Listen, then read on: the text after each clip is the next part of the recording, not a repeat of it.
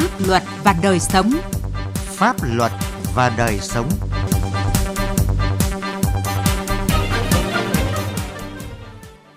Xin kính chào quý vị và các bạn. Chương trình Pháp luật và đời sống hôm nay có những nội dung chính sau đây.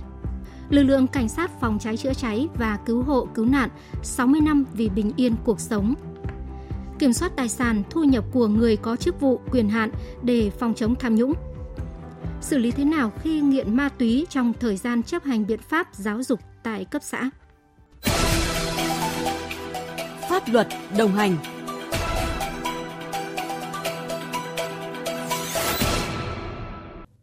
Thưa quý vị và các bạn, hôm nay mùng 4 tháng 10, ngày truyền thống của lực lượng cảnh sát phòng cháy chữa cháy và cứu nạn cứu hộ. Ra đời năm 1961 khi Chủ tịch Hồ Chí Minh ký sắc lệnh công bố pháp lệnh quy định việc quản lý nhà nước đối với công tác phòng cháy chữa cháy. Trải qua 60 năm đồng hành cùng đất nước, lực lượng cảnh sát phòng cháy chữa cháy và cứu nạn cứu hộ đã vượt qua mọi khó khăn gian khổ, hoàn thành xuất sắc nhiệm vụ được Đảng, Nhà nước và nhân dân giao phó, góp phần đắc lực vào công cuộc xây dựng phát triển đất nước, bảo vệ cuộc sống bình yên của nhân dân.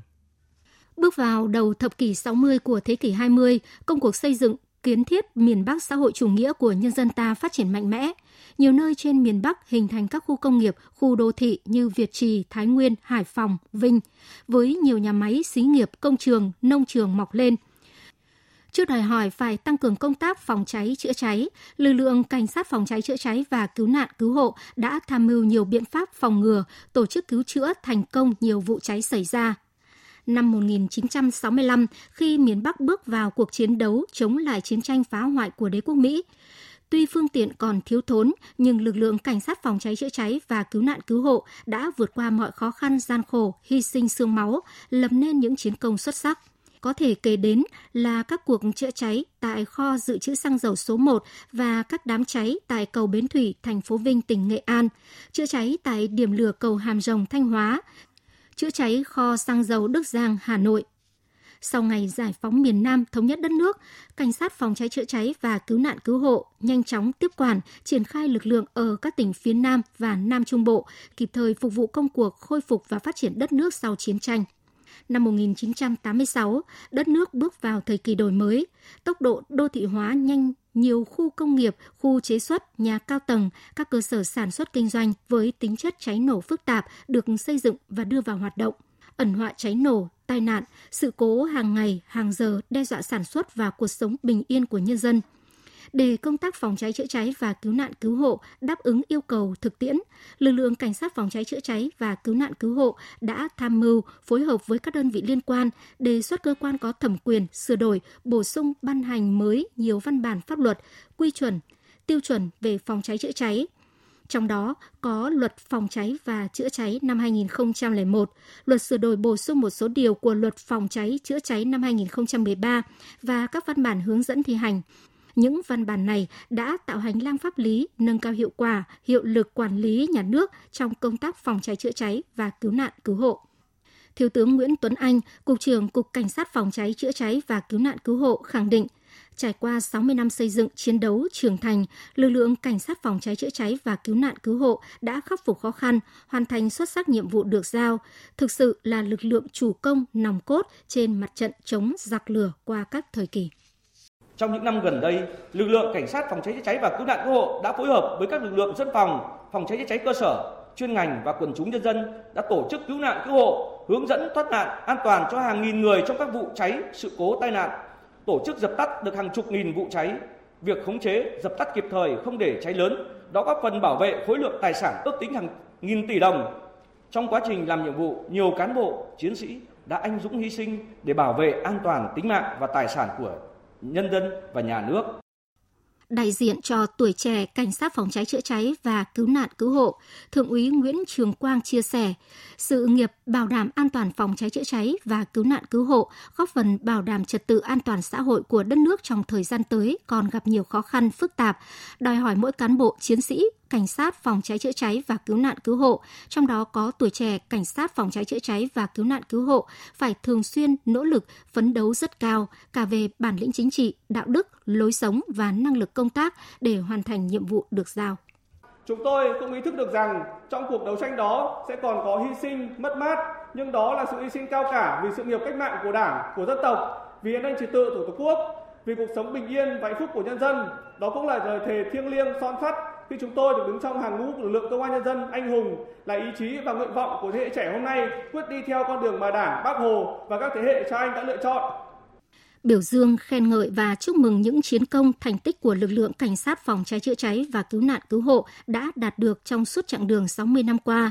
Đại tướng Tô Lâm, Bộ trưởng Bộ Công an đề nghị thời gian tới, lực lượng cảnh sát phòng cháy chữa cháy và cứu nạn cứu hộ tiếp tục không ngừng nỗ lực phấn đấu, thể hiện bản lĩnh vai trò nòng cốt tham mưu về những chủ trương, quyết sách đúng đắn, kịp thời trong công tác quản lý nhà nước về phòng cháy chữa cháy và cứu nạn cứu hộ đồng thời có chiến lược lâu dài xây dựng, phát triển lực lượng, nâng cao khả năng chiến đấu để đáp ứng yêu cầu, nhiệm vụ trong tình hình mới. Mỗi cán bộ chiến sĩ cần nhận thức đúng đầy đủ về vị trí, vai trò, tính chất, tầm quan trọng của công tác phòng cháy chữa cháy và cứu nạn cứu hộ. Cần thống nhất nhận thức công tác này phải đạt được mục tiêu cao nhất là giảm thiệt hại người và tài sản của nhân dân trong các vụ cháy, gắn hoạt động của lực lượng cảnh sát phòng cháy chữa cháy, cứu nạn cứu hộ với các mục tiêu phát triển kinh tế xã hội của đất nước để đạt được các mục tiêu đặt ra. Với những chiến công thành tích xuất sắc đạt được qua các thời kỳ, lực lượng cảnh sát phòng cháy chữa cháy và cứu nạn cứu hộ đã vinh dự được Đảng và Nhà nước phong tặng nhiều danh hiệu phần thưởng cao quý khác. Mới đây nhất, ngày 19 tháng 7 năm 2021, Cục Cảnh sát phòng cháy chữa cháy và cứu nạn cứu hộ vinh dự được Chủ tịch nước trao tặng huân chương quân công hạng nhì.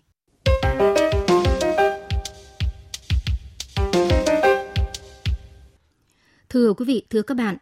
kiểm soát tài sản, thu nhập của người có chức vụ quyền hạn là một trong những biện pháp phòng chống tham nhũng quan trọng được thực hiện ở các quốc gia trên thế giới. Biện pháp này giúp các cơ quan có thẩm quyền kịp thời phát hiện, ngăn chặn, xử lý các hành vi tham nhũng, thu hồi tài sản tham nhũng, đồng thời cũng giúp nhận diện các xung đột lợi ích tiềm tàng và hiện hữu trong quản lý nhà nước.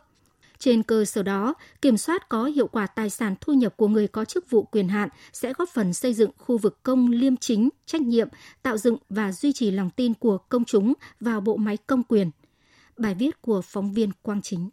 Kiểm soát tài sản thu nhập của người có chức vụ quyền hạn được đề cập trong điều ước quốc tế về phòng chống tham nhũng, đặc biệt là tại công ước của Liên Hợp Quốc về chống tham nhũng năm 2003. Đây cũng là biện pháp được ghi nhận trong pháp luật của nhiều quốc gia dưới những hình thức và mức độ khác nhau. Phó Tổng Thanh tra Chính phủ Trần Ngọc Liêm khẳng định, kiểm soát tốt tài sản thu nhập của đội ngũ cán bộ công chức, tiến tới kiểm soát tài sản thu nhập của toàn xã hội là biện pháp phòng ngừa tham nhũng triệt để nhất. Biện pháp này sẽ giúp giải quyết được một cách triệt để từ gốc rễ và ngăn chặn nguy cơ ngay từ đầu hình thành của tài sản thu nhập bất minh, gián tiếp giảm tải gánh nặng rất lớn cho các cơ quan có thẩm quyền trong công tác phát hiện, truy vết và thu hồi tài sản tham nhũng. Tuy nhiên, bên cạnh những hạn chế bất cập của các quy định của pháp luật để triển khai có hiệu quả hệ thống kiểm soát tài sản thu nhập của người có chức vụ quyền hạn ở nhiều quốc gia vẫn còn gặp nhiều khó khăn, thách thức. Từ kinh nghiệm trong tổ chức kê khai tài sản của người có chức vụ quyền hạn tại quốc gia vạn đảo, ông Gino Haruno, chuyên gia kê khai tài sản, Ủy ban chống tham nhũng Indonesia KPK chia sẻ, luật số 28 năm 1999 của Indonesia quy định người có chức vụ quyền hạn phải sẵn sàng để cho tài sản của mình được kiểm tra trước trong và sau khi giữ vị trí công tác. Nếu người có chức vụ quyền hạn không hoàn thành nghĩa vụ thì KPK có thể khuyến nghị đối với người đứng đầu tổ chức nơi người đó làm việc đưa ra hình thức xử lý kỷ luật người đó theo quy định của pháp luật. Ông Gino Haruno cho biết, Ủy ban chống tham nhũng Indonesia cũng duy trì một hệ thống để đảm bảo các báo cáo kê khai tài sản được theo dõi, lưu giữ hiệu quả. Hệ thống này bao quát những thông tin toàn diện và đầy đủ về tài sản. Uh, Ủy ban chống tham nhũng Indonesia cũng quy định về những loại tài sản cần kê khai, bao gồm động sản, bất động sản, xe cộ, phương tiện đi lại, tài khoản ngân hàng, bảo hiểm, uh, các khoản nợ, đầu tư công ty chủ sở hữu, hưởng lợi, các nghĩa vụ tài chính, thu nhập chi tiêu thường xuyên và quà tặng – người có chức vụ quyền hạn cũng cần cung cấp thông tin liên quan đến việc họ có tham gia vào các tổ chức doanh nghiệp mà có thể xung đột lợi ích hay không. Người có chức vụ quyền hạn cũng phải kê khai các giấy ủy quyền bởi trong một số trường hợp họ có thể ủy quyền để xử lý hay tiến hành giao dịch đối với các tài khoản ngân hàng. Để kiểm soát tài sản của người có chức vụ quyền hạn, pháp luật Malaysia quy định cán bộ công chức, các thành viên chính phủ, thẩm phán không chỉ có nghĩa vụ kê khai tài sản là bất động sản, động sản thuộc về mình mà còn phải kê khai cả tài sản của vợ chồng, con cái. Bà Hong Chin Chin, Ủy ban chống tham nhũng Malaysia MACC cho biết, công chức phải kê khai tài sản qua website của hệ thống quản lý nguồn nhân lực theo tần suất 5 năm hoặc trong vòng 30 ngày kể từ khi được bổ nhiệm hoặc khi có sự thay đổi của tài sản. Đối với thành viên chính phủ và nghệ sĩ, bản kê khai tài sản nộp cho Thủ tướng và Chủ tịch MACC. Còn đối với thẩm phán tòa án, hồ sơ kê khai tài sản sẽ nộp cho tranh án. Forfeiture of emoluments, deferment of salary movement, Công chức không kê khai hoặc kê khai gian dối tài sản sẽ phải chịu mức chế tài là cảnh cáo, phạt tiền, cắt lương, hạ bậc lương hoặc sa thải. Thành viên chính phủ và nghị sĩ nếu không kê khai tài sản có thể bị truy tố theo Điều 199 và Điều 120 Bộ Luật Hình sự, bị xử phạt vì đưa ra chứng cứ không đúng sự thật theo Điều 193 Bộ Luật Hình sự, bị phạt tù có thời hạn đến 3 năm và có thể bị phạt tiền. Còn đối với thẩm phán, nếu không kê khai tài sản hoặc kê khai gian dối tài sản thì sẽ bị khiển trách, ghi vào hồ sơ hoặc đình chỉ chức vụ trong thời gian không quá một năm. Với vai trò là một công cụ phòng chống tham nhũng hiệu quả, các cơ chế kê khai tài sản còn nhằm ngăn ngừa xung đột lợi ích trong hoạt động công vụ, đồng thời cho phép xác minh hành vi làm giàu bất chính và các sai phạm khác thông qua giám sát sự giàu lên của các chính trị gia, công chức. Theo các chuyên gia về phòng chống tham nhũng, trong bối cảnh chưa có sự đồng thuận chung về một mô hình kiểm soát tài sản thu nhập trên toàn thế giới. Các chính phủ cần xem xét một số các nguyên tắc cốt lõi trong kê khai tài sản thu nhập có liên quan tới đối tượng kê khai. Các loại thông tin bắt buộc phải kê khai, tần suất kê khai, xác minh thông tin kê khai, các chế tài, cơ sở dữ liệu quốc gia về tài sản thu nhập và khả năng tiếp cận của công chúng.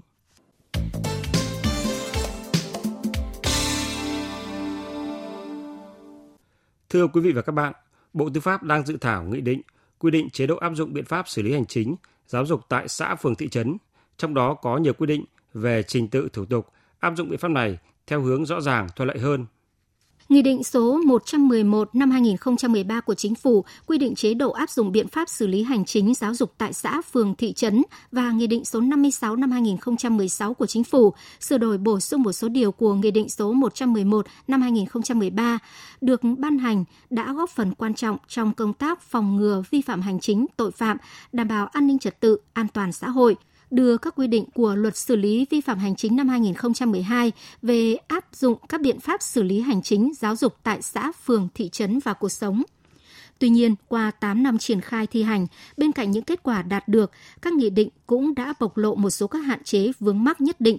Để xử lý kịp thời những hạn chế vướng mắc, đồng thời để phù hợp với các quy định của luật mới sửa đổi, Bộ Tư pháp đã xây dựng dự thảo nghị định quy định chế độ áp dụng biện pháp xử lý hành chính giáo dục tại xã, phường, thị trấn – theo đó, có một số điểm mới đáng chú ý. Do luật số 67 năm 2020 đã bỏ đối tượng là người nghiện ma túy mà thay vào đó là người có hành vi sử dụng trái phép chất ma túy đến lần thứ ba là một trong những đối tượng bị lập hồ sơ đề nghị áp dụng các biện pháp giáo dục tại xã phường thị trấn. Đồng thời, để có sự kết nối với luật phòng chống ma túy năm 2021,